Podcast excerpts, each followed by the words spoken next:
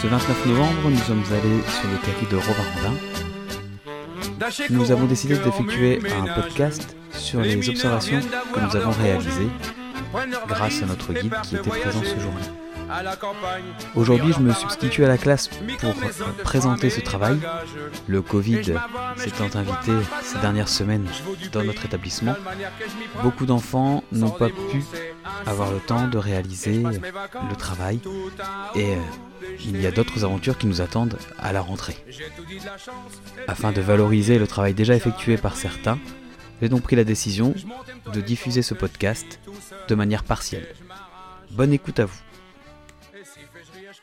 Je remercie Noémie, qui est emploi civique au sein de l'école, pour ses nombreux enregistrements.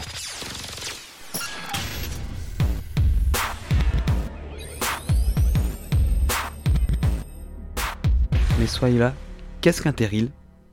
Un terril est une petite montagne de terre. Certains terrils font environ 1000 mètres de hauteur et 2000 mètres de largeur. Son sommet est la plupart du temps pointu. Il est constitué de blocs de terre et de roches. Les terrils se trouvent en campagne ou en ville. On peut se promener dans un terril abandonné. Voici quelques noms de terrils en France. Les terrils des Pommettes, le terril des Jumeaux, le terril Sainte-Henrinette. Celui de Rovin-Randin a été créé avec les résidus de la fosse numéro 9 juste à côté.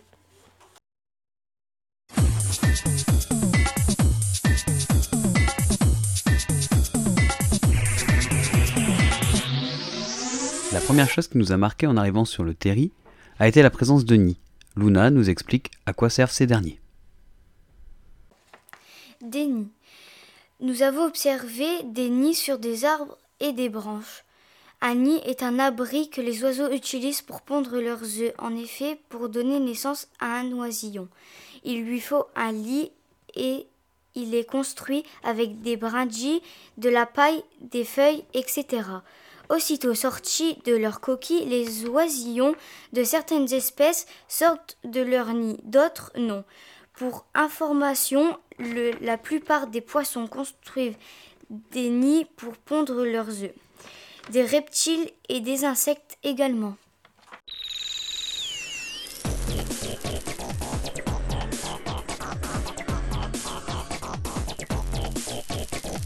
Nous avons pu observer une aigrette, et des corneilles. Nada et Noémie ont effectué des recherches sur ces deux oiseaux. Les aigrettes sont des oiseaux échassiers. Elles se nourrissent de petits animaux, de poissons, d'insectes et de grenouilles. Elles sont de couleur blanche et vivent dans les zones humides. Elles portent de 3 à 5 œufs bleus. Elles mesurent 55 à 65 cm. Elles pèsent 50 grammes. Elles vivent jusqu'à 9 ans. Il est interdit de casser les œufs et les nids. La corneille est un oiseau noir, mais elle peut être aussi grise. Ses petits s'appellent corneillards. Elle fait partie de la famille des corbeaux. Il y a deux espèces de corneilles. Les corneilles s'expriment très brillamment. On dit qu'elles crient ou elles créent. Elles mangent des vers de terre, des graines de céréales, des baies, des fruits, des insectes et leurs larves, des mollusques, des œufs, des oisillons et des oiseaux blessés, des amphibiens, des petits mammifères et des charognes. La taille maximum de la corneille est de 47 cm. Son poids est de 550 grammes. Son espérance de vie est de 12 ans. Elle peut pondre 4 à 6 œufs en même temps. Si nous avons pu observer la mésange bleue, ce n'a pas été le cas pour la maison Charbonnier. Abdelali et Brian ont effectué des recherches sur ces deux oiseaux.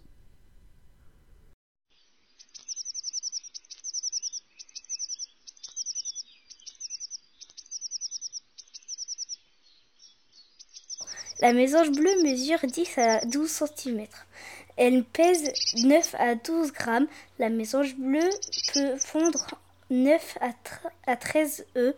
Les œufs peuvent éclore 15 jours après la ponte. Le chat est un des pires prédateurs de la mésange bleue. La mésange bleue fait partie de la famille des paridés. Elle vit entre 8 à 12 ans. La maison charbonnière. Quand on était au Terril, le guide parlait de la maison charbonnière. Son nom scientifique est Parus major, mais on ne l'a pas vu. L'habitat, elle vit en Europe et en Asie, dans les nichoirs, buissons ou au milieu des habitations humaines. elle vit trois ans.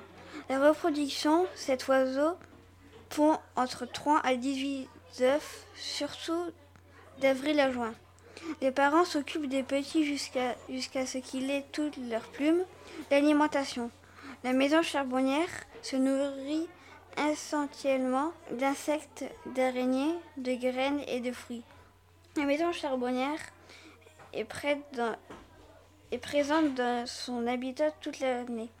Elle mène une vie active autant en été qu'en hiver. Cependant, son régime alimentaire varie en fonction de ce qui est présent dans le milieu. À la saison, sa nourriture est très variée insectes, chenilles, araignées, fruits. Alors qu'en hiver, elle se contente de graines. son poids est 16 à 21 grammes. Sa taille est 14 cm. Elle est bleue, noire, jaune et blanc. Si nous n'avons pas réussi à observer des bus variables, nous avons observé des pies.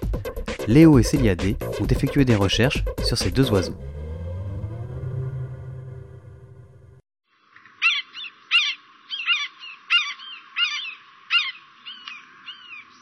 La buse variable ou le butéo butéo est un oiseau carnivore, donc il mange de la viande.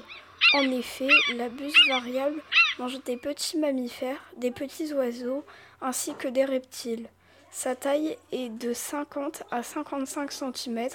La buse variable est de la famille des Accipitridés et vit dans l'Europe, en Asie, en Afrique. La buse variable vit dans les marais et les roches près des côtes. On peut aussi les trouver dans les bois et les champs. La pie. Une pie a le bec noir ou jaune. La tête noire est très grosse et volumineuse que noire et les ailes noires.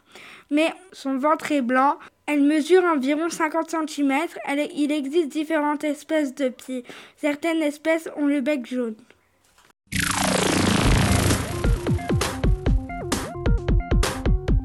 Nous n'avons réussi à observer que l'habitat du pivet. Toutefois, nous avons réussi à observer des rouges-gorges, notamment lors de la descente du Terry.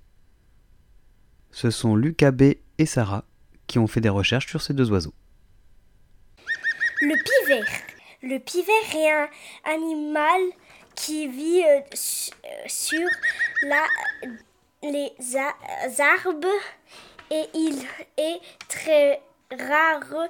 Le pivert, il dort souvent dans son trou d'arbre et les pivers sont souvent dans leur trou d'arbre le soir que la journée.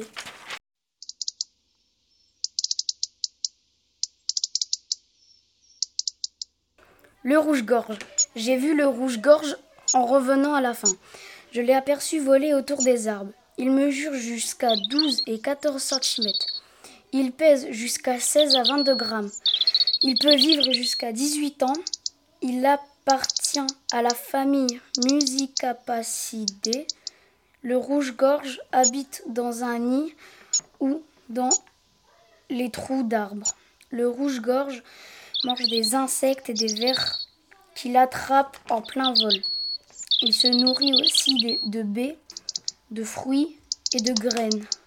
Le rouge-gorge est un oiseau territorial. C'est un oiseau qui défend son territoire. Notre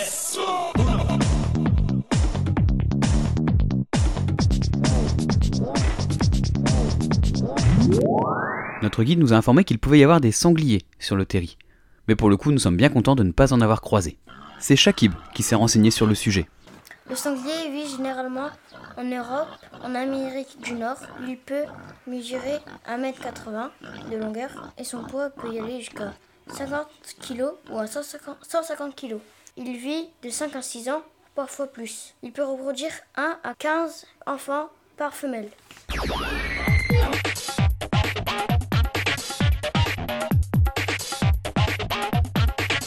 Nous nous sommes également intéressés à la flore du terri. Majoritairement, ce sont des bouleaux qui sont présents dans le milieu, mais des espèces invasives ont été introduites par l'homme, de manière volontaire ou non. Ce sont Charlie, Garance et Nawel qui nous expliquent cela. Le bouleau. Le bouleau est un arbre blanc avec des taches noires. Ses feuilles retombent comme un seul pleureur. Ses fruits sont des cônes avec des épines. La renouée du Japon est une grande herbe pouvant atteindre 3 mètres de haut.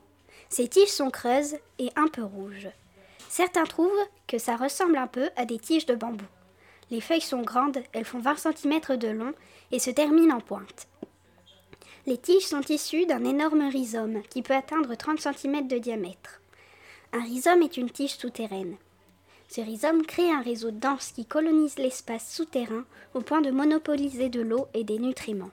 C'est pourquoi elle n'est pas bonne pour les autres plantes.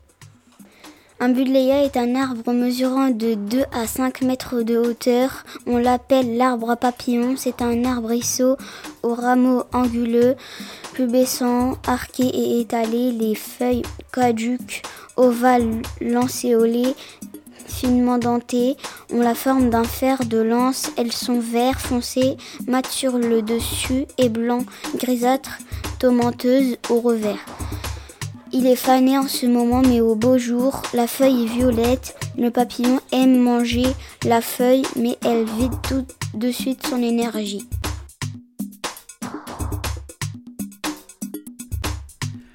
Merci à Louis de la Maison de l'eau, de la pêche et de la nature de Roubaix, ainsi qu'à Douézy Aglo qui a financé cette intervention.